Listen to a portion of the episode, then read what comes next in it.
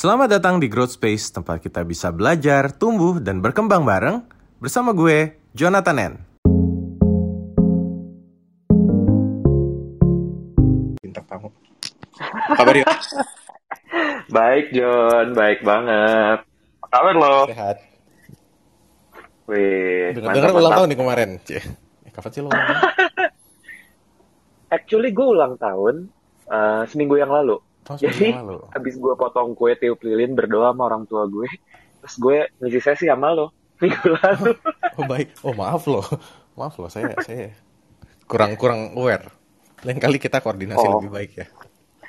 Oh nggak apa-apa, nggak apa-apa. Dan kan sebenarnya waktu itu lo nanya kan gue available apa enggak gitu. Terus Ya, ya. gue sebenarnya kan bisa bilang aja kan kayak "Eh, ini kan hari ulang tahun gue, gue nggak bisa gitu. Cuma Right. kayak what's better way to celebrate birthday eh, selain melakukan hal yang gue suka gitu kan dan gue emang Nice. suka banget sharing so ya why not kan Oke. Dan terima kasih buat teman-teman yang sudah datang. Malam ini kita ada topik yang cukup menarik nih, pentingnya membangun karir. Jadi mungkin buat yang teman-teman yang sudah follow gua gitu kan semalam juga gua membuka diskusi gitu ya. Setelah gua lembur, akhirnya gua menyadari, wah kita itu kerjanya lumayan ya. Jadi kita kerja 8 jam sehari. Belum termasuk lembur, belum termasuk kerja weekend. Jadi 8 jam sehari itu kan bisa dibilang sepertiga waktu hidup kita ya, dihabiskan buat bekerja. Nah, em, kadang kita bukan kadang banyak dari kita yang mikir kerja itu cuma sebagai eh, sumber pemasukan gitu ya padahal kalau kita lihat ini porsinya sepertiga waktu hidup nih jadi kalau lo nggak suka sama kerjaan lo atau somehow lo tidak merasa puas dengan kerjaan lo sepertiga hidup lo itu ya tidak lo sukai juga gitu hasilnya nah jadi em, di sini kita harus melihat pekerjaan itu juga sebagai sebuah karir jangka panjang yang bisa memberikan fulfillment, pencapaian, kepuasan, kebanggaan sehingga sepertiga waktu hidup kita juga em, bisa eh, kita nikmati lah gitu. Nah, em, di sini jadi pentingnya membangun karir dan di sini gue akan mengundang ada Vicario, Vicario karir konsultan dari Follow Your Flow. Em, silakan teman-teman bisa cari di Instagramnya Vicario eh, dan juga Follow Your Flow. Em, dan juga ada praktisi HR favorit kita, ada Natania. Jadi mungkin kita akan dengar sudut pandang lain ya. Jadi nggak cuma dari dari apa eh, dari konsultannya, tapi dari HR-nya sendiri gimana sih gitu. Nah, em, dan juga gue mengundang buat teman-teman yang ingin sharing, yang ingin bertanya, silahkan raise hand gitu, jangan malu-malu karena bisa jadi em, ini awal dari kalian karirnya jadi makin pesat lagi. Ya. Oke, em, gue akan ke Rio dulu nih. Yuk, Em, lo udah berkarir berapa lama ya? Yuk? gue pertama kali kerja full time itu tahun 2015 berarti 2015. sekarang sekitar enam tahun lah 6 tahun ya. Hmm. Pertama full time, Hmm. lo ngapain? waktu gue full time dulu tuh gue kerja di manajemen consulting firm yang namanya McKinsey and Company Oke, Eh, kantornya mungkin sekitar 100 orangan lah oke, kerjanya itu adalah nah mungkin buat yang uh, belum familiar ya karena dulu waktu gue cerita ke beberapa teman gue gue kerja di konsultan manajemen banyak yang nanya itu kerjanya apa gitu. Kan kalau konsultannya konstruksi itu jelas nih misalnya bikin bangunan. Kalau konsultannya marketing atau misalnya di agency gitu kan itu kan oh bikin campaign. Right? Kalau gue dulu tuh ngebantu perusahaan-perusahaan gimana supaya mereka bisa di manage dengan lebih baik. Yaitu misalnya gimana mereka bisa lebih untung gimana pengeluaran mereka bisa lebih sedikit. Jadi banyak banget dealing sama bos-bos lah eh, dan sama manajer-manajer ke atas gitu. right. Dan sekarang apakah lo masih menekuni bidang tersebut atau gimana dengan karir lo sekarang? Nah, jadi yang seru itu ya John ya, sebenarnya gue tuh udah kan gue di sana tuh cuma satu tahun. Aha. Nah, tapi enaknya tuh manaj- di manajemen consulting itu gue belajar skill yang sangat transferable dan itu bisa gue pakai ke mana pun gue pergi gitu mau gue akhirnya waktu itu kan gue pindah kan ke jadi ke people operations di Traveloka Mhm. um, skill gue yang gue pelajarin di manajemen consulting kepake banget. Um, udah gitu gue pindah lagi ke Gojek dan di Gojek gue nam- nama role gue kan program manager. Itu sebenarnya lebih kayak sebuah role di mana gue kayak menjadi palu gada. Kayak kalau misalnya dari leader tuh ada uh, project strategik apa yang perlu dikerjain, yang perlu orang yang mimpin projectnya koordinasi satu kantor, ya biasanya itu dikasih ke gue Mhm. gitu dan itu skill gue yang gue pak yang gue pelajari dari enam tahun yang lalu kepake banget even sampai hari ini Right, right, right. Dan gimana dengan karir lo sekarang? Apakah lo bisa bilang kayak ini yang lo mau atau sebenarnya lo pengen sesuatu yang beda atau gimana? Apakah lo happy dengan pekerjaan lo sekarang? Seru, seru banget pertanyaan ini. Jadi gue itu uh, sering banget kalau misalnya ngomongin karir ya, uh, gue itu tipe orangnya lumayan reflektif John. Jadi gue tuh sering banget mereflek ya sebenarnya kenapa sih gue kerja gitu. Jadi tadi ketika lo membuka dengan uh, apa ya statement bahwa kita kerja sepertiga waktu kita gitu. Malah ada sebuah riset yang bilang bahwa kita tuh bu, oke ini ini kita kaliin se seumur hidup kita ya. Kita tuh hmm. kerja 80 ribu jam on average orang itu kerja 80 ribu jam dari dari lahir sampai dia meninggal ya kurang hmm. lebih. Nah jadi ketika gue dikasih waktu sebanyak itu, gue juga pengen make sure bahwa ini lebih dari sekedar uh, mata pencaharian. Jadi gue constantly reflect kira-kira nih kerjaan gue sekarang itu merefleksikan prioritas gue apa enggak sih? Tuh. Hmm. Per saat ini masih. Nah tapi apakah in the, in the future tuh masih apa enggak? Belum tentu juga karena balik lagi kalau misalnya kita mau pakai yang paling simple aja, misalnya pakai Ikigai framework gitu ya, kan yang yang udah lumayan terkenal gitu. Oh, cari hal yang lo suka, hal yang lo jago, hal yang lo bisa dibayar, dan apa yang orang-orang butuhkan. Nah, Ikigai itu kenapa nggak bisa cuma sekali aja dilakuin? Karena variabel itu berubah-berubah terus gitu. Apa yang mungkin gue suka sekarang, mungkin misalnya bulan, misalnya besok gue ngobrol sama manajer gue, manajer gue kasih gue kerjaan baru, kasih project baru, terus gue kayak, oke kayak bukan itu deh project yang mau gue kerjain bisa jadi langsung berubah gitu yeah, yeah. makanya kenapa ini tuh perlu sering-sering di revisi direfleksiin dan um, kalau teman-teman uh, tahu juga yang matriks ikigai mungkin gue kasih penjelasan sedikit ya jadi kan yang tadi um, kita banyak yang melihat pekerjaan ini sebagai sumber pemasukan saja tapi kan sekarang juga banyak orang yang bertanya aduh gimana ya kalau sebenarnya gajinya ini gede tapi sebenarnya gue nggak passionate di kerjaan ini nah berarti ada faktor lain gitu kan tidak cuma soal uang, tapi juga ada passion, ada kesukaan kita misalnya. Ada juga tentang kemahiran kita dan juga ada uh, sense of purpose di mana kita juga bisa berdampak positif ke orang lain. Bisa nggak kira-kira kan dalam karir kita mencapai keempat hal ini? Nah, ini yang bakal kita diskusikan uh, lebih jauh sama Vicario. Itu ya, yuk. Siap, siap, siap. Oke, nah mungkin menjawab um, apa ya menjawab pertanyaan teman-teman nih banyak yang bingung juga gitu kan um, sebenarnya karir itu seperti apa sih gitu? Gimana sih harusnya gue maknai karir? Gimana caranya gue bisa nggak cuma uh, mencari pemasukan dari sini tapi juga bisa nggak gue belajar mencintai pekerjaan gue gitu? Gimana menurut lo yuk? Nah ini seru banget topik ini. Nah jadi um, banyak dari kita kan mikir bahwa karir tuh misalnya gini deh kayak kenapa sih lo kerja di perusahaan tersebut gitu? Hmm. jawaban paling pertama adalah ya iyalah kan gue punya banyak tagihan gue kan punya KPR gue kan duit. punya kebutuhan gue harus bayar pakai apa duit lah gitu kan ya. terus uh, oke okay, good oke okay, duit clear gitu oke okay, kita butuh duit nah tapi setelah duit itu apa nah menurut gue kadang-kadang kita nggak punya gambaran yang jelas kenapa kita mau bekerja di tempat tersebut Nah, itu itu yang menarik karena sebenarnya banyak kan alasan kenapa kita itu bekerja. Gitu. Karena um, apa ya? Menurut gue yang kadang-kadang menghambat kita nggak enjoy pekerjaan itu adalah karena kita masih suka punya kepercayaan bahwa yang namanya kerjaan nggak harus di-enjoy. Ya kerja ya kerja aja. Gue inget banget kita tuh uh, gue pernah beberapa kali dibilang gitu ya, kayak eh uh, gimana kerjaan lo gitu. Nah, misalnya gue kecap nih sama orang, terus gue nanya, eh apa kabar, baik-baik, terus kerja lo gimana?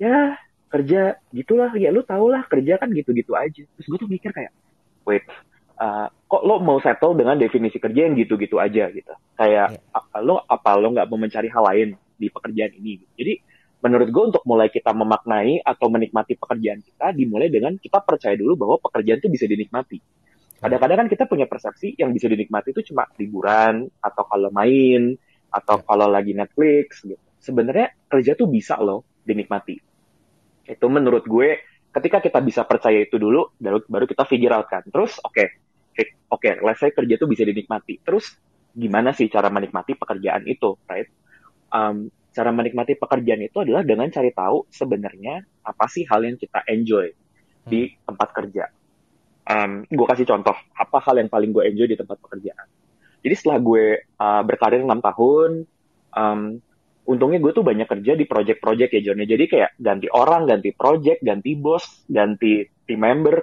Jadi kayak udah lumayan dapat banyak variasi gitu. Biarpun gue mungkin baru kerja enam tahun. Akhirnya gue nemuin hal yang gue suka selain duit ya, maksudnya kayak anggaplah duit tuh udah cukup gitu buat kebutuhan kita sehari-hari, itu adalah pertama gue ngerjain hal yang di mana itu tuh penting buat perusahaan gitu. Karena ketika ngerjain hal yang penting buat perusahaan, gue ngerasa bahwa gue tuh bisa memberikan dampak. Uh-huh. Memberikan dampak tuh nggak harus semata-mata lo tuh kayak harus apa ya kayak meningkatkan taraf hidup uh, masyarakat di negeri ini, tapi uh-huh. sekedar bahwa oh bisa ngimprove misalnya ada departemen yang kerjanya jadi lebih efisien karena pekerjaan gue. Yeah. Bisa ngimprove orang yang nanti misalnya uh, lagi bingung dapat training dari gue terus ternyata mereka bisa lebih bagus kerjanya. Itu buat gue tuh impact. Nggak harus impact tuh mengubah yang gimana gimana banget. harus skala Jadi gue pengen gitu melakukan. Ya. Bener, bener banget. Maksudnya kayak kita kan sering banget ya ketemu misalnya kalau baca-baca di media, wah gila ini startup ini ber, berdampak pada berapa juta orang gitu. Yeah. Ya kita nggak harus berdampak ke sekian juta orang karena kita bisa aja ini ini Elon Musk pernah ngasih definisi ini dan waktu itu gue suka banget. Cara dia mendefinisikan impact adalah either lo berimpact sedikit ke banyak orang atau lo berimpact banyak ke sedikit orang sama-sama right, impact right. gitu tergantung kita ngelihatnya gimana right nah jadi satu tuh impact kedua apakah impact aja cukup? Ternyata nggak cukup. Yang nggak kalah cukup itu adalah environment. Gue seneng banget kerja sama orang-orang yang bisa diandalkan um, dan juga bisa diajak mikir bareng-bareng. Yeah. gitu. Dan itu tuh gue baru ketemu setelah gue mengerjakan project yang ada impactnya tapi teammate gue tidak terlalu gue enjoy.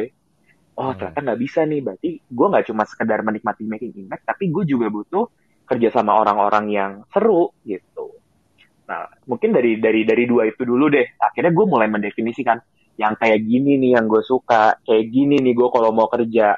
Kayak gitu sih. Jadi kita mulai mendefinisikan dulu nih kurang lebih kita tuh sukanya kayak gimana. Right right right. Dengan tahu kesukaan kita ya dan jadi kita bisa lebih mengeksplor sebenarnya di pekerjaan kita juga. Bukan berarti kayak oh kayaknya pekerjaan gue nggak asik gue cabut ah cari kerjaan lain yang lebih asik gitu. Apakah begitu? Betul banget betul banget betul banget karena yang yang apa ya yang unfortunately misalnya gini kita kerja di tempat kita terus kita tidak nyaman terus kita yeah. cabut nah menurut gue nih oke okay lah gue ngerti orang kalau nggak nyaman itu cabut tapi sering kali kita nih nggak ber berpikir secara dalam, ini gue harus cabut apa enggak ya? Apa hal lain yang bisa gue lakukan selain cabut? Gue kasih alternatif yang paling gampangnya adalah pertama kita mengubah dulu cara kerja kita. Hmm. Karena biasanya yang bikin kita nggak nyaman itu misalnya punya atasan yang micromanage, punya atasan yang suka marah-marah. Dan itu banyak lah caranya gimana kerja sama atasan yang kayak gitu. Jadi pertama kita bisa nggak ngubah diri kita. Karena kita mungkin bisa minta atasan atau teman setim kita berubah, tapi yang paling gampang diubah adalah diri kita sendiri, kalau dari kita ya. Yeah. Misalnya itu nggak bisa, oke okay, kita cari kesempatan internal di tim lain. Karena enaknya ketika lo punya pengalaman di satu organisasi, ketika lo pindah function, seenggaknya lo udah punya network. Lo udah paham organisasi ini gerak kerjanya kayak gimana. Right. Barulah kalau itu nggak bisa, itu resign. Gitu. Tapi sebenarnya kadang-kadang bisa jadi gue punya temen ya, kayak resign, resign lagi, resign lagi, resign lagi. Tapi setelah ditarik benang merahnya, alasannya sama which is sebenarnya mungkin dia punya sesuatu yang apa ya kayak ya dia punya pengalaman yang kurang baik di satu perusahaan tapi dia nggak belajar dan di perusahaan baru kepentok lagi. Hmm. Right, right. Menarik sekali, menarik sekali. Um, dan ntar gue gue mau ke Nia dulu deh. Nih. Nah yes, ini hadir. dari gue mau nanya nih jadi dari lo juga uh, dari sisi uh, lo sebagai karyawan dan juga sebagai HR ya kalau misalnya nih um, gue seorang karyawan gitu kan lanjut tadi dari Rio gue sebagai karyawan gue pengen explore kesempatan atau misalnya cara untuk berkembang di perusahaan gue sekarang gitu ya um, hmm. di perusahaan gue sekarang apakah um, gue bisa datang ke HR dan kayak oke okay, um, apakah gue bisa minta training atau misalnya gue dicarikan uh, apa ya gue pengen explore misalnya gue sekarang marketing gue pengen explore ke business development bisa nggak sih gue uh, datang ke HR atau sebenarnya flow-nya gimana sih apakah gue harus ngobrol ke atasan gue dulu atau gimana? Oke, okay. um, ini kita taruh konteks lah ya konteks hmm. karena maksudnya konteks dalam artian karena experience uh, aku sendiri ini memang di corporate gitu ya, yeah, yeah. jadinya mungkin kalau teman-teman yang hari ini dengerin dan mungkin situasinya beda ya balik lagi karena ini konteksnya mungkin bisa jadi beda gitu ya. Right. Kalau misalnya yang terjadi di tempat kerjaku sekarang um, sebenarnya lebih ke arah harus ngobrol dulu ke atasan sih ya. Maksudnya uh-huh. ngobrol dulu dalam artian karena kan atasan sebenarnya yang bisa tahu uh, potensinya kita. Maksudnya potensi dalam artian kita megang apa sih selama ini gitu atau mungkin uh, yang udah kita achieve tuh seberapa banyak gitu kan. Dan maksudnya ketika kita ngomongin pengen pindah gitu ya, kalau misalnya orang-orang di korporat mungkin ngomongnya mutasi gitu ya, agak right. familiar sama kata mutasi gitu.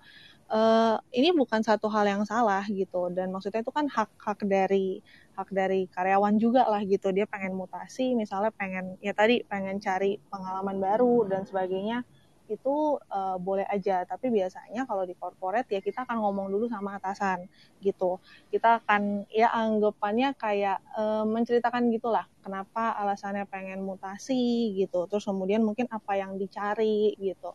Dan kemudian nanti biasanya atasan ini uh, akan baru punya wewenang ke ngomong ke HR gitu. Jadi dia akan maksudnya akan ngejelasin situasinya kayak gimana lah ke HR-nya gitu ya. Dan HR itu kan biasanya apalagi kalau di corporate kita punya masa pembagian planning lah gitu per divisi gitu ya planningnya kira-kira oh nanti bisa diisi sama mutasi internal nih misalnya gitu internal maksudnya orang dari dalam gitu ya. Ada yang oh nggak bisa ini harusnya mungkin peruntukannya untuk yang eksternal gitu. Jadi sama-sama tahu misalnya kayak tadi mungkin uh, Nia pengen pindahnya ke marketing gitu ya. Oh berarti di tim marketing kira-kira ada nggak ya slotnya gitu? Salah satunya kan yang dilihatin itu dulu gitu. Jadi kita akan lihat dari ya balik lagi kenapa ada slot nggak ada slot lihat lagi deh workloadnya gitu. Workloadnya mungkin di marketing waktu itu udah terpenuhi gitu dengan orang segitu kayaknya uh, sinia nggak bisa nih mutasi ke tempat itu misalnya bisa jadi. Jadi akan ada banyak pertimbangan juga tuh di situ. Cuman biasa memang jalannya pokoknya akan selalu ngomong ke atasan atasan yang biasanya baru sampein ke HR baru nanti kalau misalnya memang udah beneran mau mutasi biasanya kita juga akan ketemu sama HR-nya untuk ngobrol-ngobrol. Right. biasanya sih gitu kalau dari segi training, apakah sebenarnya dari HR itu rata-rata mereka punya budget nggak sih untuk ngetrain karyawan atau gimana?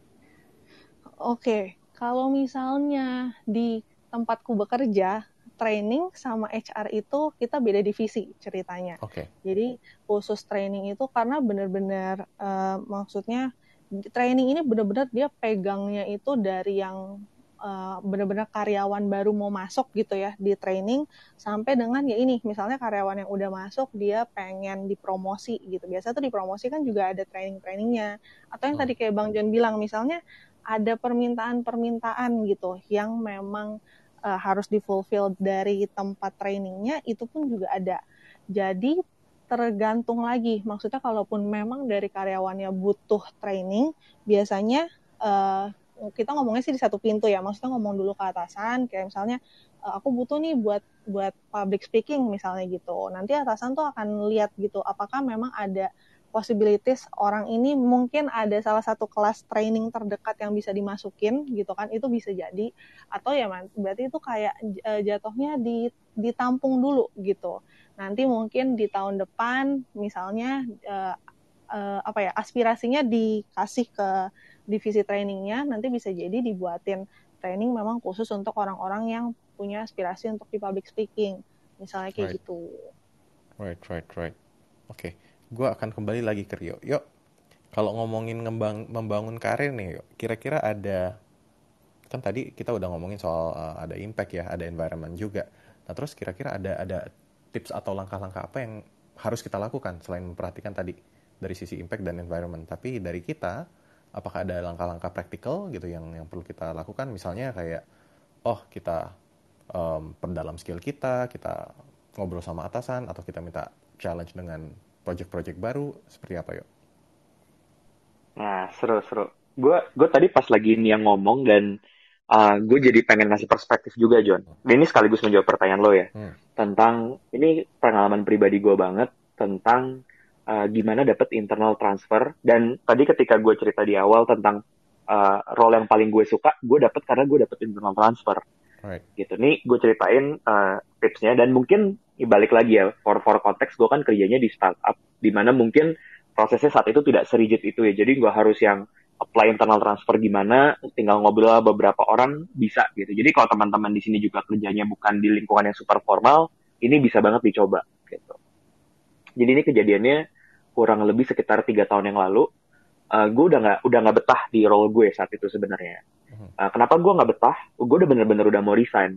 Uh, kenapa? Karena tim gue lagi karena tim gue lagi di reorg sehingga pertama jadinya uh, gue tidak mengerjakan hal yang impactful lagi buat organisasi. Yang kedua, ya environmentnya jadi nggak enak gitu. Jadi itu dua faktor utama yang lagi gue pertimbangin kan.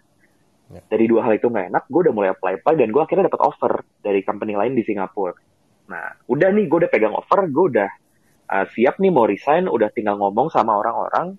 Um, akhirnya gue lagi mikir nih, oke okay, gue pindah ke Singapura dan itu tuh udah mimpi gue banget bisa kerja di Singapura gitu, jadi expat, dapat pengalaman baru kan.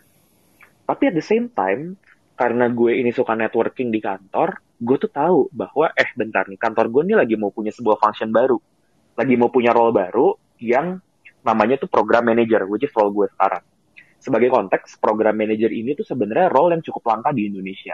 Karena ini role tuh pertama dibikin sama Microsoft, uh, dan akhirnya sekarang ada di Google, di Amazon, dan di top tech company lainnya. Dan memang role ini biasanya baru ada kalau company-nya udah gede, dan dibutuhkan untuk ngebantu company-nya supaya grow. Yeah. Nah, waktu itu, gue ngeliatnya kayak, wah ini keren banget nih kalau gue bisa masuk ke tim program manager ini.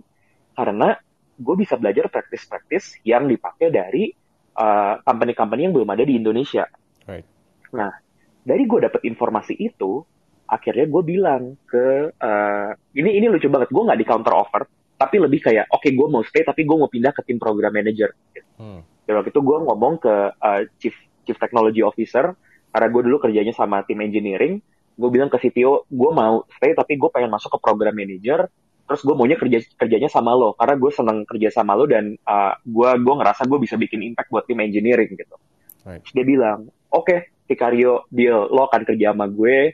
Kita akan ngebantu buat ngembangin uh, engineering di Indonesia. Di bawah guidance gue gue akan percaya ini kalau nah itulah menurut gue hal yang paling gue uh, project itu adalah apa ya? Mungkin role yang paling gue suka. Karena balik lagi gue kerja sama orang yang gue yang gue enjoy uh, dan gue bekerja on something yang important Nah, jadi di situ tadi gue mengunlock sebuah opportunity uh, internal transfer yang mungkin banyak orang nggak tahu karena mereka nggak update kalau lagi ada hmm. function baru nih yang mau dibuat, gitu kan. Dan jadi tips yang pertama adalah jangan cuma uh, kalau misal ya dulu dulu kalau di zaman web web WFO ya, gue secara intensional tuh gue lawan sama orang yang beda dari function yang berbeda setiap minggunya supaya gue bisa update sama function-function lain tuh lagi ada apa nih gitu. Bukan buat gosip atau ngomongin orang ya tapi biasanya dengan tahu di, di, di tim lain ada apa jadinya kita tahu nih oh organisasi ini lagi butuh apa.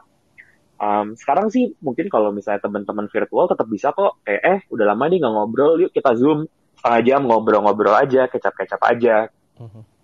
right jadi itu bisa dicoba uh, buat unlock hidden opportunity. Nah itu salah satu caranya gitu. Karena most of pekerjaan yang gue enjoy adalah pekerjaan-pekerjaan yang nggak pernah ada di job portal karena mereka misalnya lagi baru dibuat dan gue berhasil mengunlock opportunity-opportunity tersebut. Nah, hmm. tapi yang gak kalah penting yaitu adalah untuk bisa mengunlock opportunity tersebut. Karena obviously ya kayak niat tadi gitu kalau nggak ada slotnya ya nggak bisa diperjuangin. Ya. Ya lo nya juga harus kompeten. Ya, karena ketika kalau... lo tidak kompeten dan nggak bisa add value ya nggak bisa nggak kebuka pintunya kan gitu. Ya. ada slotnya kita nggak ada skill yang cukup ya nggak bisa ngambil juga gitu ya Bener, bener. Jadi ibaratnya mungkin kalau gue bikin analogi, ini tuh kayak pintu tersembunyi. Terus mhm. skill itu tuh kayak kunci gitu. Ya pintu tersembunyi mungkin lo bisa lihat, tapi kalau lo nggak punya kunci, ya pintunya nggak kebuka. Right. Gitu, nggak nggak nggak akan kebuka buat lo. Nah, waktu itu kenapa gue bisa mengunlock itu? Karena beberapa bulan sebelumnya gue ngebantuin si tim engineering ini buat bikin training. Hmm. Dan buat bantuin bikin training itu, gue rela relokasi ke Bangalore selama dua bulan. Jadi gue tinggal di India nih, dua bulan di Bangalore dan waktu itu gue memainkan peranan menjadi training coordinator. Training coordinator tuh bahasa awamnya adalah dulu kalau misalnya gue training, gue tuh pengennya jadi pengajar di depan tampil gitu kan kayak beneran kayak deliver sesi. Tapi waktu yang di Bangalore ini, gue itu jadi admin John. Jadi kerjaan gue bagi-bagi form, uh, mastiin wifi-nya lancar, mastiin uh, peserta-pesertanya dapat hotel. Itu kan mungkin separuh separuh dari gue, gue mikir kayak gila ini kerjaan gak seksi banget gitu kayak uh, apa ya kayak aduh ini kerennya di mana gitu tapi saat itu gue pikirnya kayak nggak nggak gue nggak usah mikirin ini keren apa enggak tapi gimana caranya gue bisa add value gitu. Dan gara-gara itu makanya pintu tadi bisa kebuka karena gue udah punya relationship. Tapi relationshipnya bukan karena gue anaknya siapa atau gue ngejilat ya karena gue add value ketika gue dibutuhkan. Jadi ketika ada waktunya gue uh, apa ya pengen membuka pintu tersebut, pintunya bisa kebuka gitu. Ya.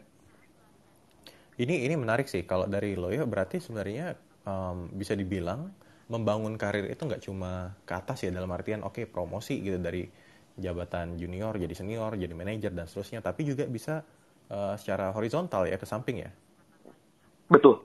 Betul banget. Betul banget. Dan, dan mungkin gue peluang yang di samping itu jauh lebih bagus gitu ya. Dan karena lo juga kan kayak oh it's a, a new area to explore dan mungkin juga belum banyak orang atau talent yang yang ada di situ. Jadi lo pun career progressionnya bisa uh, bisa lebih dulu lah kasarnya gitu ya ah menarik menarik uh, gue gue tadi yang yang gue suka John lo meng-highlight bahwa memang ada uh, opportunity untuk membangun karir itu ke samping gitu kan. Hmm. Um, dan itu benar. Masalah bagus apa enggak tergantung ya. Karena di sini kan setiap orang punya preference. Dan ini biasanya berkaitan dengan pertanyaan yang paling sering ditanyain orang tentang karir. Gue harus jadi generalis apa jadi spesialis gitu kan. Ya, Kayak gue mendingan stick di satu function aja apa beda-beda. Nah, kalau takeaway gue terhadap generalis versus spesialis adalah gue tidak mau mendikotomikan diri gue terhadap dua term itu. Karena dua term itu, karena ketika ketika gue bilang gue generalis, yang ada adalah gue jadi bikin excuse ketika gue harus ngerjain accounting atau gue ngerjain admin, gue bakal bilang, wah sorry, gue kan bukan spesialis di situ, itu bukan kerjaan gue, gue akan kasih ke orang lain. Akibatnya ketika gue melabeli diri gue sebagai generalis, gue jadi kadang-kadang suka membuat excuse, gue itu nggak mau ngerjain hal-hal yang terlalu detail Padahal mungkin gue perlu untuk melakukan hal yang detail. Sebaliknya kalau gue jadi spesialis, ntar yang ada bahwa, wah kan gue spesialis nih di people development. Lo kan ngerjain marketing, wah gue nggak ngerti marketing. Akhirnya gue malah jadi kehilangan learning opportunity. Jadi daripada gue fokus gue jadi generalis apa jadi spesialis, karir filosofi gue adalah gimana caranya gue bisa berguna buat orang-orang yang ada di sekitar gue. How can I be useful? Right? right. Nah, right. dari situ akhirnya gue bisa ngebuka banyak kesempatan yang banyak orang nggak bisa buka gitu. Apakah itu lebih bagus? Tergantung. Tapi kalau gue, prinsip hidup gue adalah karir atau hidup adalah eksperimen. Gimana kita tahu karir yang tepat buat kita ya dengan mencoba gitu. Ya dan gue pengen mencoba beberapa hal yang berbeda-beda. Hanya dengan dengan filosofi ini salah satu perks yang pernah gue dapat adalah gue kayak udah ngomong, udah pernah meeting sama hampir semua chief yang ada di kantor gue sekarang. Gitu. Hmm. Karena ya gue bisa dapat akses ke berbagai function. Ya, ya. Jadi mem, apa ya? Memperbesar network di kantor sendiri sebenarnya. Betul, betul. Oke, ini ini menarik sih. Um, jadi dapat insight banyak banget dari dari lo ya. Karena ya tadi kan satu sebenarnya kadang kita mencari peluang jauh-jauh ya, padahal peluangnya bisa jadi satu ada di depan mata kita, gitu ya. Bisa jadi ada divisi lain yang membutuhkan atau misalnya ada um, yang tadi ada divisi baru yang tiba-tiba buka buka opportunity gitu buat buat kita explore. Nah terus kedua juga um, kalau kita ngomongin networking gitu kan, networking nggak harus jauh-jauh lah. Mungkin bisa networking di, dimulai dari kantor sendiri. Apalagi kalau misalnya ya kantor lo sendiri um, karyawannya udah puluhan bahkan ratusan ya. Gitu. Jadi penting juga hmm. buat kita membangun relasi nggak cuma dengan divisi lain tapi juga mungkin dengan dengan bosnya divisi lain. Kenapa? Karena itu juga mungkin hmm. um, kita bisa dapat insight-insight baru dan juga ya selain belajar juga hmm. mungkin tadi melihat membantu kita melihat peluang gitu ya. Hmm. Nah, betul. Terus betul terus banget. juga ini. Betul banget. Jadi insight-insight ini um, bakal kita dalamin lagi. Wah, ini slot iklan. Jadi bakal kita dalamin lagi. Gua dan uh, Rio akan membawakan uh, webinar tentang pengembangan karir gitu ya um, dalam tiga sesi gitu. Kenapa ya lo bikin tiga sesi? Jadi tiga sesi di hari di tanggal 1, tanggal 15 dan tanggal 29. Kenapa ada tiga sesi? Wah, seru seru seru.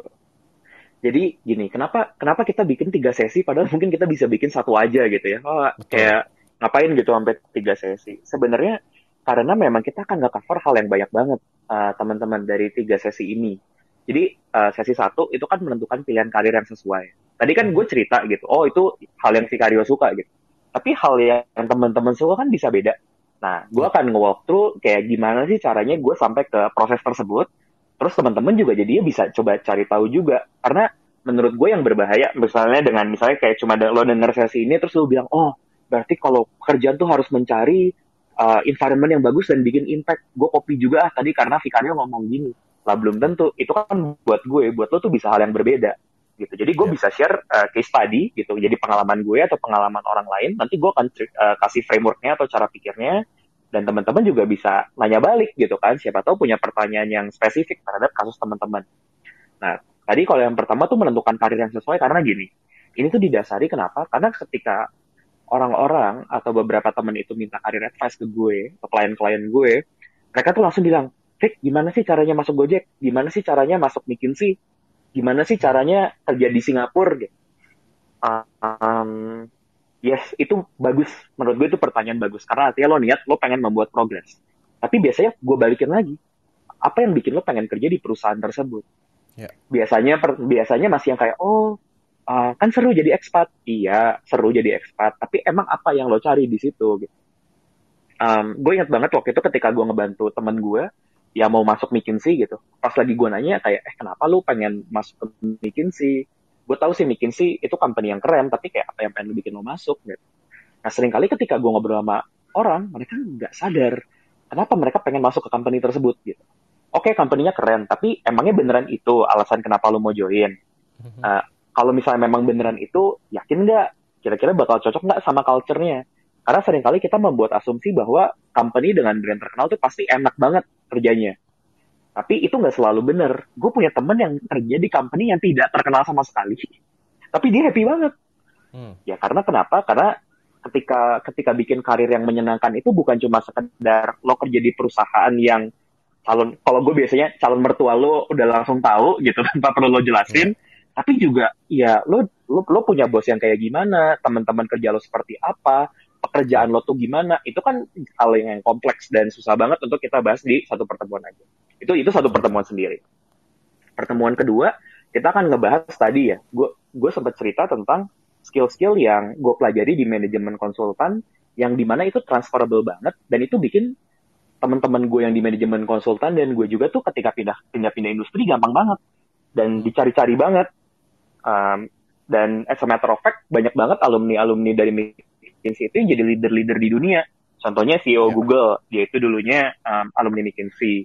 Sheryl Sandberg CEO-nya Facebook juga dulu alumni McKinsey. Kalau mau memperluas lagi siapa lagi ya? Pokoknya banyak lah uh, itu. Bahkan dulu kalau nggak oh John Legend dulu tuh konsultan dari BCG Jadi banyak Pak Pak Menteri Nadiem Makarim dulu juga uh, lulusan dari McKinsey. Nah mereka tuh belajar uh, kita tuh di manajemen konsultan belajar skill-skill yang transferable banget buat uh, kita pindah function, pindah ke mana pun. Jadi kalau teman-teman nanti mau career shift, teman-teman tuh punya skill foundational yang bisa dibawa ke mana pun teman-teman kerja. Jadi kalau pindah domain, tinggal memperdalam di hard skill-nya.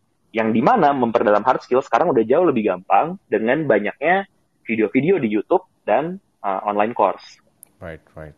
Jadi soal skill yang tepat ya. gitu. Betul, betul. Oke. Kalau yang ketiga ini Dan menarik nih ketiga- judulnya nih. Membuat Nah. keputusan karir yang kebal dari penyesalan. Benar banget. Karena yang yang ketiga ini lebih kayak misalnya teman-teman nih mau resign gitu atau mau membuat keputusan mau uh, memulai karir baru. Nah, kira-kira faktor-faktornya seperti apa sih yang perlu dipertimbangkan? Gimana sih caranya untuk tahu uh, kayak gue mendingan masuk company ini atau masuk company yang mana gitu kan? Hmm. Um, dan ini tuh sebenarnya didasari pengalaman gue juga dulu ketika gue um, gue kan kerja uh, gue tuh kerja dua um, gue kerja di uh, tiga tempat ya sekarang dari tempat gue yang kedua dan yang ketiga gue tuh sempat ngambil break cuman selama tiga bulan Ya. nah selama tiga bulan itu gue beneran mencari tahu kira-kira apa nih tempat kerja apa yang pengen gue cari gitu kan dan saat itu da- dari the power of cold networking gue bisa dapat opportunity-nya juga jadi gimana nih caranya kita benar-benar cari tahu apa yang kita mau terus kita bisa ketemu juga uh, opportunity-opportunity yang tidak ada di karir portal Right. Right, right. Dan buat teman-teman Gitu yang mau ikutan, jadi ya itu tadi kurang lebih tiga hal yang akan kita bahas secara mendalam. Eh, makanya dipisah jadi tiga sesi. Dan kita juga ada waktu, jadi kayak teman-teman silahkan belajar terus praktekin gitu ya. Kalau misalnya em, mau ditanyakan di sesi berikutnya, kalau masih berhubungan masih bisa lah gitu. Em, ini daftarnya di mana? Bisa daftar langsung di loket.com, eh, cari aja Growth Space di situ atau bisa cek di link bio gua dan link bio Instagramnya Growth Space gitu ya. Di situ ada, tinggal dipilih aja webinar soal karir. Nah, Um, Dan kembali lagi, gue mengingatkan buat teman-teman sini yang pengen nanya atau pengen minta advice seputar karir, silahkan. Um, jangan, ya ini kan kayak satu kesempatan ya, atau mungkin ada yang mau sharing gimana caranya kalian Hmm. membangun karir gitu. Silakan, silakan. Hmm. Mungkin gue juga sharing ya dari dari perspektif gue dalam hal karir. Um, jadi cerita gue, dulu kan gue lulusan arsitek ya. Gue lulusan arsitek. Um, jadi 2007 gue lulus dan waktu itu gue uh, tahu ada opportunity gede nih buat arsitek di Singapura. Karena international firm itu kalau dia bikin cabang kalau nggak di Beijing gitu ya, yang yang China kan pembangunannya sangat masif atau di Singapura gitu, um, yang jadi hub di Asia juga. Nah, jadi di Singapura itu kayak ada 300-an architect firm, sementara lulusannya cuma dari satu university, paling 70 sampai 100 orang lah kalau lulus semua gitu ya. Dan um, itu membuat banyak sekali uh, banyak sekali arsitek dari Indonesia dan Filipina yang bekerja di situ. Karena Filipina juga kayak Indonesia universitas standingnya banyak banget gitu kan. Dan gue melihat oke ada peluang buat bekerja gue bekerja di situ. Singkat cerita gue kerja 2 tahun kemudian gue kena uh, layoff waktu itu. Gue kena layoff di Chrismon 2009 Lehman Brothers. Um, sorry 2008 Lehman Brothers. Gue di layoffnya 2009 um, dan waktu itu gue pun sudah langsung dapat uh, pekerjaan di company lain di Singapura gitu ya. Cuma di kantor gue kedua work permit gue nggak keluar. Jadi ya mungkin um, governmentnya lebih mengutamakan uh, tenaga kerja lokal yang yang kena layoff juga. Jadi di dikasih jatah ke mereka dulu lah. Akhirnya ya udahlah gue balik ke Indo gitu kan de- dengan uang pesangon yang wow lumayan banyak gitu ya di convert ke rupiah. Nah terus itu membuat gue jadi ya udahlah gue nyantai dulu gitu ya. Nyantai dulu kemudian gue uh, main sosial media berkumpul uh, bertemu teman-teman gitu ya. Um, dan akhirnya dari situ bikin satu akun lah anjing gombal gitu mungkin kalau ada teman-teman yang pernah tahu itu tahun 2010-an kita bikin akun anjing gombal. Dan dari situ ternyata jadi influencer. Um, awal mulai influencer dulu. Dan kemudian siapa siapa sangka ternyata pekerjaan itu mendaratkan gua um, uh, pekerjaan social media admin di tahun 2010 dan fast forward um, 2021 sekarang gua masih berkecimpung di social media gitu. Baik uh, meskipun karirnya sudah bergeser. Nah um, ini juga gue melihat ternyata ketika apa ya um, bahkan mungkin hal yang yang yang kesannya buruk di masa lalu gitu ya kayak oh kena layoff gara-gara Krismon gitu. Ternyata itu membawa gue ke hal yang gue lakukan sekarang dan dan bisa bisa apa ya dan gue menyukai apa yang gue lakukan. Mungkin yang tadi ya gue di awal kan mungkin kerjanya berat. Di awal kerjanya berat gue kerja lembur mulu gitu. Hari pertama gue pulang jam 11 hari kedua tuh gue udah pilek-pilek masuk kantor gitu ya.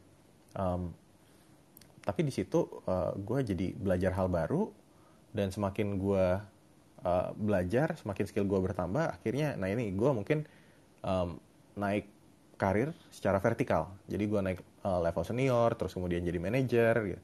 ketika jadi manajer um, gaji mulai bertambah gitu ya dan gue bisa memaknai pekerjaan gue uh, lebih dalam lagi. Maksudnya gimana? Maksudnya gini ketika gue bekerja di advertising gitu ya gue melihat bahwa gue bisa memberikan dampak ke orang banyak nih.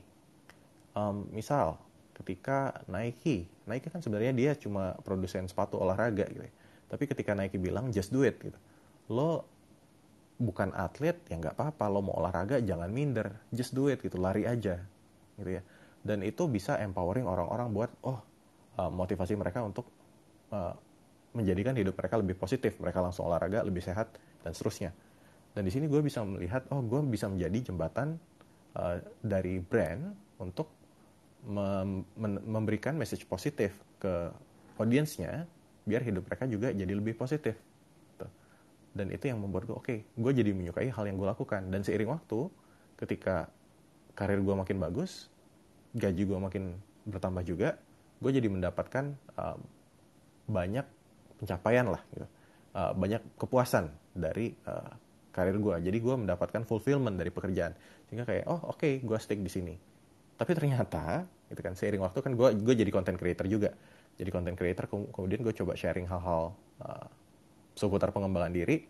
Dan akhirnya, sekarang itu mengubah gue jadi growth consultant. Yang dalam artian, oke okay, gue akan uh, mengupas lebih banyak soal pengembangan diri. Dan gimana caranya agar hidup kita bisa jadi lebih baik gitu loh. Dan buat teman-teman juga jangan takut untuk explore karir secara horizontal kali ya. Karena dari gue sendiri yang tadi dari arsitek kemudian jadi social media consultant sekarang jadi uh, growth consultant yang ranahnya personal development gitu. Um, itu sebenarnya berbeda gitu. Tapi bisa gue bilang satu hal menuntun gue ke hal berikutnya gitu loh. Mungkin kalau gue dulu nggak uh, di layoff di Singapura mungkin ya gue masih jadi arsitek bisa jadi gue jadi gue mediocre who knows gitu ya. Tapi um, at least ketika kita bisa membangun karir ya tadi um, cuma dari uangnya ada tapi itu sesuatu yang kita suka kita mendapatkan makna positif gitu. Dan juga kita bisa mencintai pekerjaan kita gitu. Nah jadi buat teman-teman ketika kalian nggak mencintai pekerjaan kalian sekarang misalnya aduh ribet banget nih kerjaan gue nah bisa jadi uh, solusinya mungkin bukan dengan pindah kerja cari sesuatu yang kalian suka gitu. Um, tapi bisa jadi solusinya adalah mengubah cara kita uh, melihat sesuatu agar kita bisa jadi lebih mencintai pekerjaan tersebut gitu. gitu. Um, dan balik lagi gue mengingatkan buat teman-teman, ini yakin nih nggak ada yang mau nanya, yakin loh. Atau misalnya ada yang mau sharing, lumayan loh dilihat, dilihat banyak orang. Ini kesempatan kalian dapat panggung, jangan sampai disia-siakan. Iya. Gitu ya. Lumayan loh. Yang kemarin mau nanya nih enak banget nih, ya kan? Iya, kemarin tuh ada ada ini loh, ada oh, ada, apa, Maria, Maria uh, salah satu speaker kita dia dia ngomong eh makasih ya kemarin udah diundang di apa ngobrol di Growth Space karena dari situ dia akhirnya jadi dapat tawaran untuk jadi pembicara di acara apa gitu. Gak tau lah, kayaknya uh, topik yang dibawakan waktu itu cocok dengan mereka. Tapi anyway, kita sudah ada uh, beberapa orang sini yang mau sharing atau bertanya. Um, gue ke Shoki dulu deh. Halo Shoki. Halo, Bang Jo. Halo. Halo. Bang Kamu Rio. mau Halo Nia. Mau bertanya, mau sharing, mau Iya. apa? Gimana? Silakan. Mau nanya Bang Jo ke Bang Rio sama Nia. Yuk, mari. Jadi sebenarnya terima kasih udah ngadain sharing session ini, Bang Jo. Jadi sesuai topik ke tentang pengembangan karir, eh, mungkin tadi Bang Rio juga sudah memaparkan, tapi saya tetap pengen tanyain lagi, barangkali ada jawaban eh, lebih. Eh, Bang Rio mau nanya, jadi selama ini pengalaman selama saya bekerja, pengalaman saya bekerja, saya lihat, eh, saya bisa lihat bahwa high performance team atau high achiever seperti punya tendensi untuk ke mendapatkan psychological safety. Jadi mereka punya kecenderungan untuk berusaha tidak dihukum ketika mereka uh, berbuat kesalahan. Tentu hal ini jadi senjata mandraguna ya buat mereka dalam upaya motivasi dan kompetisi mereka. Saat tempat kerja merasa challenging tapi tidak threatening, ini bisa jadi faktor besar dalam kesuksesan si high achiever ini. Nah, saat si high achiever ini berada di situasi yang familiar dengan mereka, dan dia dihadapkan dengan suatu challenge, tapi kali ini challenge-nya adalah challenge yang bertentangan dengan karir plan mereka. Contohnya, ada tawaran untuk berpindah role dari single kontributor ke manajerial, let's say uh, junior manager lah. Hal ini dilakukan mendadak oleh perusahaan karena memang perusahaan sedang butuh sekali pengganti untuk role yang kosong uh, di manajerial tadi karena orang sebelumnya mendadak tidak bisa menjalankan pekerjaan lagi atau top management dan HR mencoba untuk develop si high achiever ini.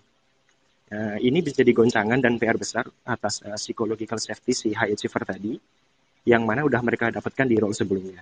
Karena dia tahu faktor keadaan dan kontribusi dalam tawar ini bisa jadi diputuskan oleh top management atau HR secara terburu-buru.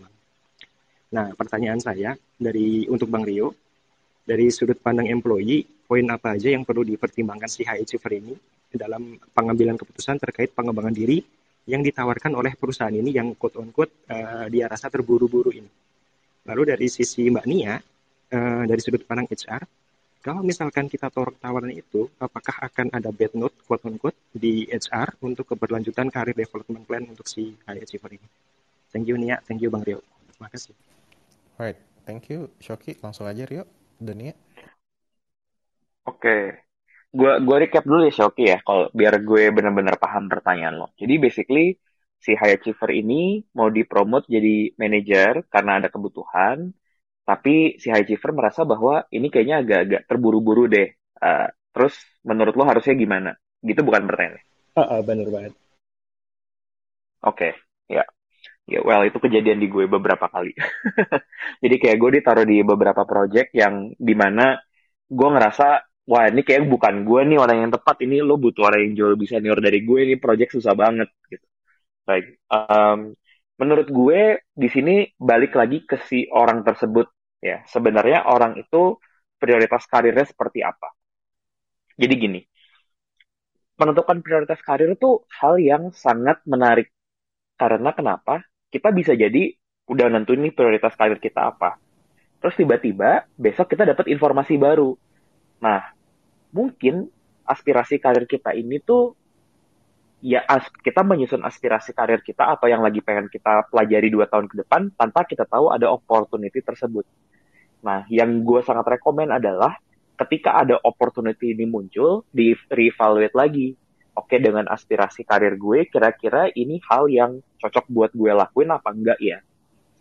Nah, makanya di situ jadi penting banget untuk uh, direvaluasi lagi dengan adanya informasi baru tersebut. Nah, ini gue kasih contoh ya. Ini beneran baru kejadian tahun lalu. Karena tahun lalu tuh gue lagi udah minta ke manajer gue, eh, uh, manajer gue pengen ngerjain project yang berhubungan sama people development dong. Jangan kasih gue project nah, pokoknya gue pengen ngerjain projectnya gue udah tahu nih projectnya ini kasih gue project ini ya. Terus tiba-tiba di suatu hari manajer gue bilang Vicario ada sebuah restrukturisasi besar di perusahaan kamu tolong lead project ini ya. Um, terus uh, kamu kerjain ini besok kamu langsung meeting ya sama co-CEO kita kamu yang mimpin meeting. Terus gue kayak wow wow wow wow gue beku gitu kan kayak gila ini kalau lu nanya ke gue ya kayak saat itu gue nggak kepikiran untuk mengerjakan project tersebut. Itu tidak ada di horizon gue terhadap uh, gue pengen ngerjain project itu. Tapi project itu muncul dan ketika project itu muncul balik lagi ke framework yang gue langsung langsung langsung cepat mikir lagi dengan framework yang gue punya. Bentar ini kira-kira cocok nggak ya dengan apa yang lagi gue kejar di karir ini gitu. Wah, apakah ini penting? Penting banget. Impactnya jelas banget. Orang sampai ke CEO yang minta bantuan. Hmm. Uh, terus yang kedua adalah uh, environment. Tim gue bakal kerja sama siapa nih? Gue bakal di set up buat sukses apa enggak? Saat itu gue ngerasa tim gue solid. Wah oke okay lah. Hajar aja tabrak. Ya udah akhirnya itu menurut gue project yang paling impactful yang pernah gue kerjakan. Apakah paling enjoyable? Sayangnya tidak. Tapi itu project yang paling impactful yang beneran sampai project gue diumumin di town hall. Jadi yang seru tentang karir ini adalah kadang-kadang ada last minute information yang masuk yang perlu kita pertimbangin juga. Tapi selama kita punya framework yang jelas mengenai apa uh, karir opportunity yang mau kita ambil sebenarnya kita bisa lebih jejak terhadap informasi tersebut. Gitu. Karena karena misalnya kayak gini ini gue gue lagi abis ulang tahun gue reflect gitu dan gue udah mikirin kira-kira gue pengen ngerjain project apa ke depannya terus gue akan ketemu manajer gue besok atau minggu depan um, gue udah tahu nih kalau misalnya manajer gue ngasih gue project baru project mana yang gue akan say yes project mana yang gue akan say no. Gitu sih. Right um, kalau dari Nia Hmm, oke. Ini tadi pertanyaannya berarti kalau habis dikasih tawarannya terus ditolak ya? Maksudnya akan ada maksudnya kayak ya cap ada cap yang kurang enak ke orangnya gitu. Ya enggak uh, Shauki, bener ya? Kayak gitu nggak uh, konteksnya? Iya. Ah, benar. Iya. Um, Oke, okay. kalau sebenarnya ngomong HR uh, eh, dan balik lagi ini sebenarnya kan kalau misalnya udah ngomongin promosi uh, jatuhnya ini sebagai apa ya uh, kesepakatan dari manajemen lah sebenarnya. Jadi kalau ngomongin promosi biasanya itu kan dinilai dari berbagai hal gitu. Even um, ya kayak tadi deh case yang tadi memang ada suatu urgency dan harus naik gitu kan. Uh, dan harusnya si pemilihan yang diberikan misalnya ke si A gitu ya si A harus naik uh, akhirnya ditentukan uh, harusnya itu udah udah dari berbagai penilaian yang ada gitu kan yang diberikan sampai manajemen oke okay, berarti orang ini bisa nih dipromosi gitu ya misalnya jadi manajer. Tapi kemudian kalau seandainya gitu ya si A pun akhirnya aduh kayaknya saya nggak bisa deh kayaknya bukan saya dan sebagainya ya sebenarnya um, nggak wise kalau memang langsung dicap jelek gitu kan. Lebih ke arah mungkin digali dulu gitu uh, digali maksudnya apa yang membuat si A ngerasa mungkin dia nggak kompeten, ngerasa aduh kayaknya nggak bisa, nggak bisa untuk bagian ini, mending ditransfer ke orang lain gitu. Maksudnya uh, ini ada kan orang yang sebenarnya secara skill dia mampu gitu kan. Secara skill mampu tapi mungkin ya emang mungkin orangnya nggak pede gitu. Apalagi mungkin role setelahnya dia harus lead satu kelompok gitu. Itu kan satu soft skill tersendiri yang mungkin beda sama hard skill gitu. Dan itu yang harus dilihat sebenarnya dari HR maksudnya apakah memang uh, sebenarnya orang ini memang kom kompeten gitu. Cuman mungkin memang butuh apa ya ditemenin dulu gitu ya uh, di quote unquote kayak ditemenin dulu mungkin ada tandemannya sampai orangnya bisa sendiri itu kan bisa jadi.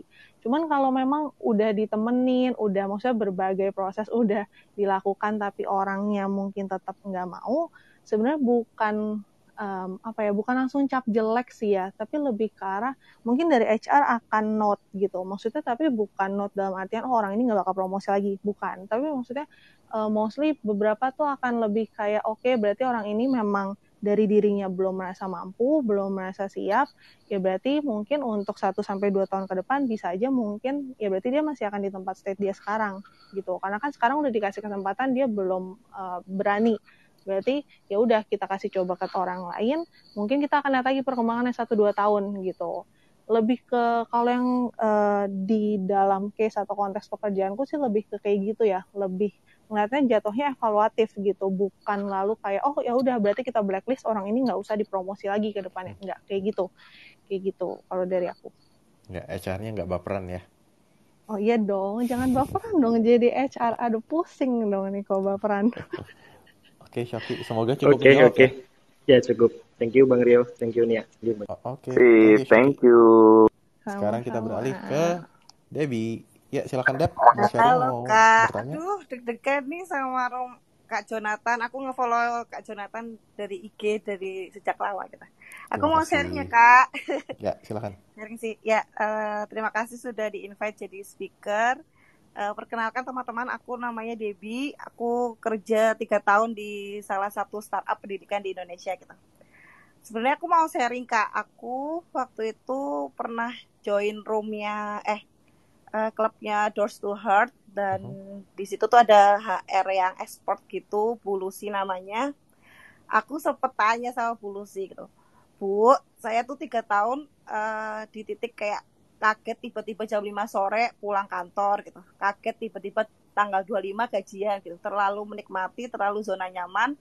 Sementara uh, teman sebaya aku yang dulu satu tim tiba-tiba jadi manajer gitu. Kayak wah dia udah jadi manajer aja gue masih gini-gini aja gitu. Sempat kepikiran apa gue pindah ke korporat ya atau gue pindah ke tempat lain ya gitu. Tapi nyaman di sini gitu galau. Sampai akhirnya uh, di Kak Angelia, Kak Sati sama Kak uh, yang Pulusi itu di room itu bilang, Debbie gitu, kamu harus punya uh, life mapping karirmu dulu gitu. Kamu harus punya rencana. Kamu tiga tahun ini pengen jadi apa? Terus kayak lima tahun ini kamu pengen kerja di mana gitu. Nggak bisa kerja kerja aja. Soalnya nanti kamu akan kaget teman-teman yang uh, dulu mungkin uh, setara sama kamu sekarang udah jadi manajer atau mereka udah punya usaha baru gitu. Jadi penting banget kita tahu nih kerja jangan cuma kerja tapi harus harus tahu nih rencananya uh, setahun dua tahun ke depan tuh apa gitu. Kita nggak bisa tanya kayak uh, ke orang lain uh, aku better resign atau aku uh, di sini aja ya gitu. Karena setiap orang kan punya uh, tujuan dan cita-citanya masing-masing kan kak gitu sih. Jadi sejak saat itu aku memikirkan oh uh, kayaknya aku mau di sini beberapa tahun lagi atau kayak pengen punya tim kan sebenarnya. Dulu aku tim sales marketing dua tahun terus ikut internal hiring alhamdulillah lolos sekarang ke business operation gitu. Jadi benar-benar uh, harus apa ya punya catatan sih teman-teman di sini. Harus punya uh, kayak rencana aku aku mungkin uh, lima tahun lagi pengen jadi manajer atau pengen punya usaha sendiri gitu sih. Jadi uh, karena aku dulu sebelum dikasih tahu itu tuh aku kayak ya udah kerja kerja aja gitu tanggal 25 hmm. gajian segala macam kayak rutinitas aja gitu. Sampai akhirnya teman aku udah jadi manajer aja aku kayak wah dia udah hebat nih udah keren gitu. Dia melakukan usaha yang lebih banyak dari aku doa yang lebih banyak sampai akhirnya sekarang dia jadi business manager gitu. Itu yang pertama. Terus yang kedua tips dari beliau ini aku udah terapkan uh, katanya harus memisah antara Instagram uh, pribadi sama uh, Instagram kantor. Karena circle aku itu harus follow-followan kak. Di ya. kantor tuh harus follow-followan.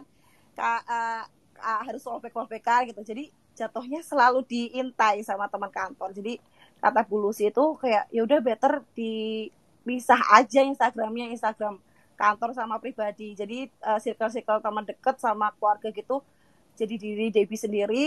Nah yang uh, Instagram kantor itu buat uh, personal branding. Karena bener-bener kalau acara kantor tuh harus ada hashtagnya kak. Ada hashtagnya. Terus teman aku HR juga selalu ngomong sebentar ya kak ini uh, master teachernya atau MT-nya harus dicek uh, dulu nih kita ref cek dulu apa Instagramnya segala macam tiga rekomendasi orang-orang yang pernah kerja sama beliau. Jadi benar-benar uh, Instagram ini juga ini sih pernah dicepuin juga sama temen. Jadi uh, kan kita kan pengen posting pucin-pucin ya kan nggak mungkin kalau sama teman kantor nanti aduh nanti dijulitin di kantor. Jadi aku mulai memisahkan itu dan benar-benar nyaman. Jadi yang di follow di teman-teman kantor itu buat yang baik-baik aja gitu. Kalau yang uh, apa adanya atau apa tuh di Instagram yang ini kak hmm. yang circle terdekat itu gitu sih. Jadi benar-benar sejak saat itu tuh aku sadar kita nggak bisa tanya e, aku resign atau harus uh, pindah atau tetap di sini ya gitu. Karena yang ngejalanin kita gitu. Jadi better di dibikin live mapping aja uh, lima tahun lagi pengen di mana. Atau kayak aku kerjanya sampai tahun ini aja deh terus aku bikin usaha gitu gitu karena namanya pandemi ini kan uh, apa ada circle teman yang perusahaannya kena ini kan kak layoff gitu gitu kan jadi uh, better jangan lupa juga investasi karena kena inflasi gitu sih. Thank you kak, maaf ya kepanjangan. Gak apa-apa. Baik. Ya. Terima kasih Debbie sharingnya. Dan mungkin, oke, okay, gue tanya singkat nih ke Rio dan Nia. Tadi juga ngomong sosial media nih ya. Penting nggak sosial media dalam membangun karir? Yuk gimana yuk? Oh, buat gue sih penting banget kalau sosial media. Tapi uh, gue breakdown apa ya? Sebenarnya sosial media ini kalau konteksnya membangun karir, sosial media itu tool yang bagus banget buat menunjukkan uh, pekerjaan kita. Hmm. Jadi kalau misalnya gue ya, kalau kalau gue pakai contoh, uh, gue sih biasanya menggunakan LinkedIn, terutama buat showcase karir gue. Jadi biasanya gue nulis artikel di Medium atau di blog, abis itu gue share di LinkedIn. Itu ngebantu banget karena jadinya gue dapat beberapa karir opportunity dari situ yang berhubungan dengan pekerjaan gue. Oke, kalau nih lo dari sisi HR kalau ada karyawan baru lo kepoin nggak sih kayak hmm, sosial medianya apakah dia ternyata aliran radikal wow atau gimana gitu Um, enggak sih sebenarnya. Kalau secara general ya maksudnya ya kalau ketemu kandidat apalagi kalau yang di sini ada yang pekerjaannya juga uh, recruiter gitu ya. Maksudnya kan ketemu kandidat tuh tiap hari banyak pula. Jadi sebenarnya sih enggak nggak sampai yang harus dikepoin dari sosial media ya. Cuman mungkin memang ada beberapa case yang mungkin kandidatnya unik, tapi unik pun ini karena ya dia udah lewat berapa phase lah gitu, udah sampai udah mau di akhir mungkin. Terus kemudian ada satu dua hal yang terjadi, ya bisa jadi itu ada uh, kepo-kepo lah gitu kan. Tapi hmm. ya keponya sebenarnya lebih ke arah ya mau tahu maksudnya mungkin apa yang dia lakukan atau mungkin ada keputusan lain yang diambil gitu lebih ke kayak gitu tapi bukan yang Baik. ngepoin kayak aduh ini orang bentukannya kayak apa atau punya pacar ya. apa belum dan sebagainya itu enggak Baik. gitu oke oke oke Baik, um, kemudian kita beralih ke Ocha deh, Cak. Ocha Halo. mau bertanya, mau sharing? Hmm, mau nanya sih sebenarnya. Silakan, silakan. Ya. Oke, okay, thank you sebelumnya kesempatannya.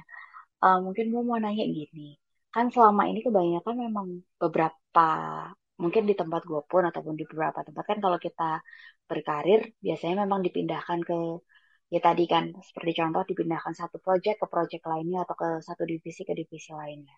Nah terkadang itu kan kita ngerasa enggak gue ya kayak yang tadi sampaikan juga kalau kita nggak bisa di situ. Atau kita ngerasa mungkin nggak nyaman atau ternyata setelah kita jalanin ini kayaknya bukan passion gue tapi ternyata ada juga yang uh, kita akhirnya tapi kayak mikir ah enggak lah bisa kok bisa. Tetap maksain nih banyak juga di tempat gue yang oke okay, gue tetap maksain gue pasti bisa bisa bisa. Tapi ujung-ujungnya karirnya pun uh, tidak tidak menanjak ataupun misalkan memang itu memang mungkin belum bukan bidangnya lah setelah beberapa tahun. Nah gue mau nanya sih mungkin uh, tips and triknya nih ketika misalkan sebenarnya tuh uh, gimana sih orang itu baru apakah benar orang itu itu sebenarnya nyaman ataupun memang nggak nyaman atau misalkan dia tuh memang itu bukan passionnya itu kita tahunya dari mana? Gue coba jawab ya pertanyaannya. Jadi pertanyaannya Ocha kalau gue tangkap adalah gimana sih cara kita tahu ini passion kita apa bukan? Betul. Ya, itu ya pertanyaannya. Iya benar-benar. Oke sip. Mungkin gue akan memulai dari sedikit konsep dulu gitu tentang passion passion kan kalau gue mengambil sebuah definisi adalah hal yang benar-benar kita enjoy lakukan. Jadi ketika kita ngelakuin itu tuh rasanya happy. Right? Nah, berita itu berita bagusnya tentang passion adalah ketika kita melakukan hal yang passionate, kita benar-benar bisa menikmati pekerjaan kita. Makanya kenapa orang mencari passionnya itu apa. Ya. Tapi kabar buruknya adalah untuk kita jago melakukan sesuatu, biasanya itu ketika gue nyobain dan gue bisa nge-track budget gue dengan rapi, gue bisa bikin dashboard, wah gila gue jadi enjoy banget. Sampai nyokap gue tuh kaget, mama tuh nggak nggak pernah tahu loh kamu tuh into keuangan sampai kayak gini. Kamu tuh dulu paling males ngurusin hal-hal seperti ini. Nah jadi durasi dan caranya itu yang menentukan. Nah ini ada ada ada ada riset sebenarnya di balik ini. Jadi ada sebuah riset yang dilakukan ke sekumpulan sekretaris. Jadi ada sekumpulan sekretaris, terus dicek sekretaris mana sih yang paling happy. Ternyata sekretaris yang paling happy itu adalah sekretaris-sekretaris yang sudah lama menjadi sekretaris. Kenapa? Karena mereka jago dalam mengerjakan pekerjaan mereka. Mereka itu karena mereka jago, mereka jadi punya kebebasan untuk menentukan workload-nya mereka, dan mereka pun juga bisa memberikan dampak dengan lebih efektif. Nah, jadi sebenarnya memang passion itu takes time dan passion itu perlu didiscover. Uh, bisa jadi hal yang kita sekarang ini suka langsung, belum tentu itu passion kita. Itu baru tertarik. Menurut gue ya. mungkin cara ngebedainnya passion sama sekedar suka aja adalah kayak kita ngeliat orang di sosial media good looking kita suka gitu. Tapi kalau misalnya passion tuh kayak ya udah kita sayang kita memang mau uh, memiliki hubungan serius sama orang tersebut. Itu kan intensitinya beda gitu sih dan balik lagi kalau ngambil paralel ke hubungan personal kan berarti butuh waktu kan untuk kita mengenal seseorang dan kita perlu ngetrit dengan cara yang berbeda dibandingin kita cuma ngeliat dia di sosial media. Jadi mungkin itu take away gue terhadap passion. Jadi kapan kita tahu? Jawabannya adalah lo akan tahu setelah lo melakukan itu di durasi waktu tertentu dan lo bisa lihat lo suka hal itu apa enggak. Biasanya sih ballpark yang gue kasih adalah dua tahun lah. Ini ibaratnya kalau gue contohnya adalah masak misalnya ya. Ketika lo misalnya oke okay, gue suka masak nih. Gitu. Lo suka masak tapi ketika misalnya hasil masakan lo kan lo awal-awal belajar masak ya masakan juga nggak nggak enak gitu ya. Terus Betul. juga lo tawarin ke orang lain orang lain juga kayak meh gitu. Nggak enak juga gitu. Lo nggak akan mendapatkan Betul. kepuasan lo nggak akan bangga sama hasil kerjaan lo. Tapi seiring waktu lo belajar masak lo makin jago ketika orang nyicip wah ini enak nih gitu ya. Lo juga bisa jadi hmm. Lebih bangga lebih puas dan itu juga yang bikin lo jadi happy ketika lo masak karena lo tahu hasilnya juga akan bagus. Betul, betul banget. Yeah. Itu itulah kenapa kayak contoh ini mungkin kalau gue bisa kasih contoh yang personal lagi adalah gue dan personal development. Gue udah suka sama personal development dari dari gue umur 17 tahun. Sekarang umur gue 30 tahun kan. Berarti kayak yeah. udah 13 tahun gitu. Sejak gue pertama kali tahu dan dapat pembelajaran di sekolah tentang five love language. Menurut gue itu menarik banget. Oh ternyata orang tuh bisa beda-beda ya cara diapresiasinya. Nah dulu gue mikir cuma suka aja, kayak oh iya sebenarnya ya gue tertarik aja sama sebuah subjek seperti gue tertarik sama sejarah dan gue tertarik sama hubungan internasional gitu. Tapi di ketika subjek-subjek lain udah mulai gue tinggalin karena waktu itu gue suka subjek itu cuma karena kebutuhan sesaat. Tapi kok personal development ini kayak bisa jalan terus nih selama gue 13 tahun. Nah dari situ gue udah ya semakin confident untuk bilang ini adalah passion gue. Right, oke. Okay. Mungkin itu cukup menjawab ya buat Ocha. Dan sekarang kita beralih ke Gus. Gus, mau sharing, mau bertanya atau gimana Gus? Gus, Gus, apakah lagi AFK? Yaudah deh, uh, mumpung Gus belum ada respon, kita uh, skip dulu ke Bakir sekarang. Oke, okay, halo semua. Thank you udah diangkat Kak Jonathan. Ya mari Bakir, silakan mau sharing, mau bertanya, silakan. Ya, itu mungkin sharing aja untuk masalah passion. Ya mari. Jadi uh, menentukan sebuah pekerjaan itu passion atau enggak itu kalau menurut sudut pandang saya pribadi adalah ini. Saat kita melakukan hal tersebut, kita larut. Dalam artian lupa waktu seperti contoh, mungkin ini saya juga sharing uh, perjalanan saya bisa sampai uh, buat startup kebun pintar tuh. Yeah. Jadi saya tahun 2017 saat masih kuliah, uh, saya tuh bener-bener kosong lah pandangan ke depan. Nanti ke depan tuh uh, mau ngapain gitu kan. Tapi saya tahu bahwa uh, saya sudah larut di dalam dunia IT. Uh, kalau bisa ditarik ke belakang, saya dari SD sudah takati komputer gitu. Lalu datang teman saya baru lulus kuliah, dia dari Jakarta balik ke Malang, kita ngobrol lah ngopi bareng. Dia cerita bahwa dia itu sudah mencoba hidroponik di sana dan potensi ke depan eh, prospeknya bagus. Akhirnya dikarenakan waktu dia datang balik dari Jakarta ke Malang itu saat saya libur semester, kan tiga bulan panjang kalau dihabiskan hanya untuk nongkrong-nongkrong nggak jelas. Akhirnya uh, saya memutuskan ya sudah ayo kita bikin hidroponik.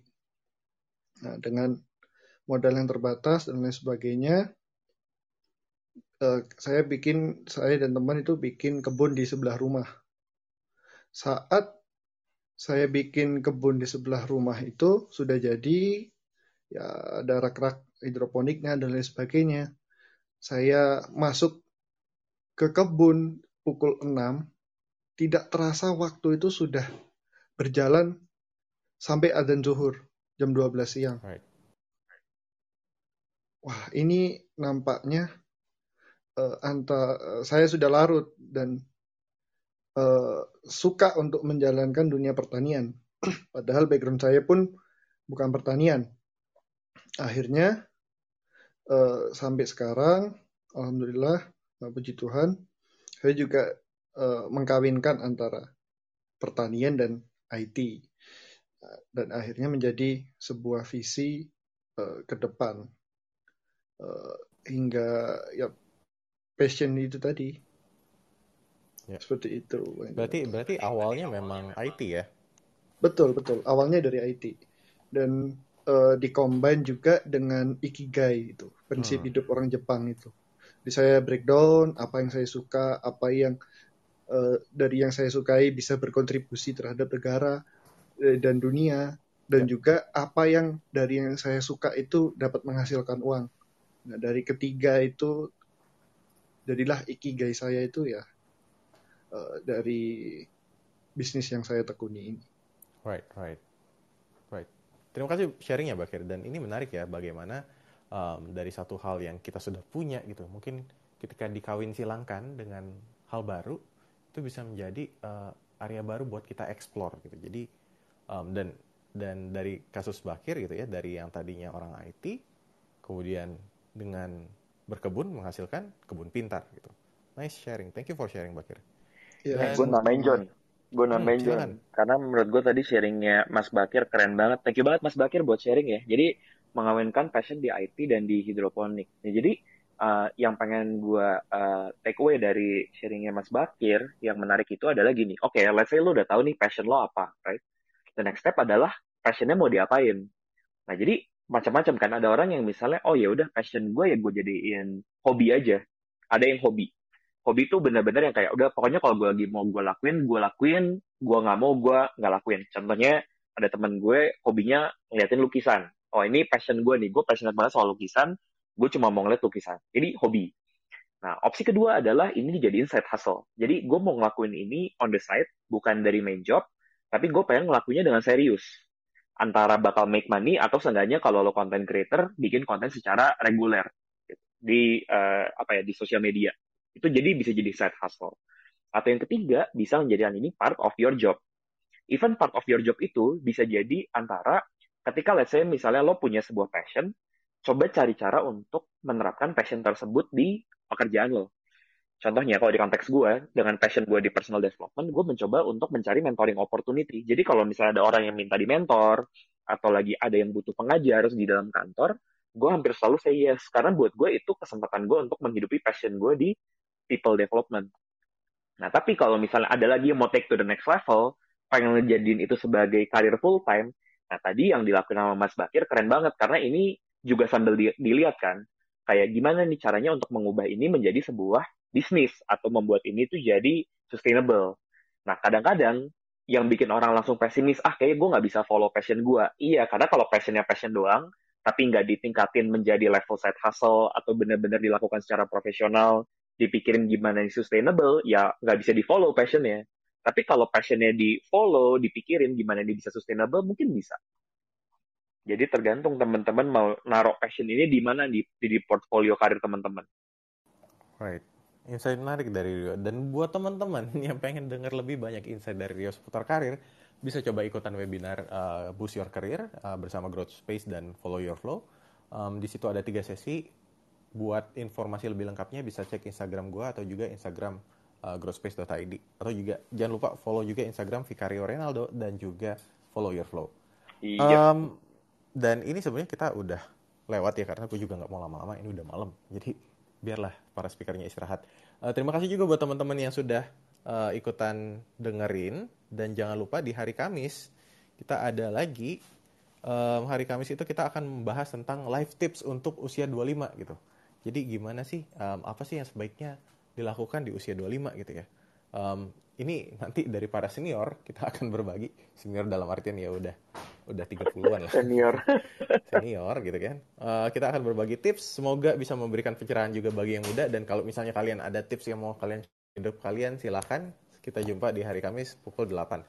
Dan terima kasih buat teman-teman yang sudah hadir dan juga para speaker Rio dan juga Nia. Thank you banget. Jangan lupa follow Rio di Instagram dan Natania Anggela juga di Instagram juga. Um, bisa kepo-kepoin profil mereka dan terima kasih buat yang sudah bertanya dan sampai jumpa dan selamat beristirahat. Thank you teman-teman.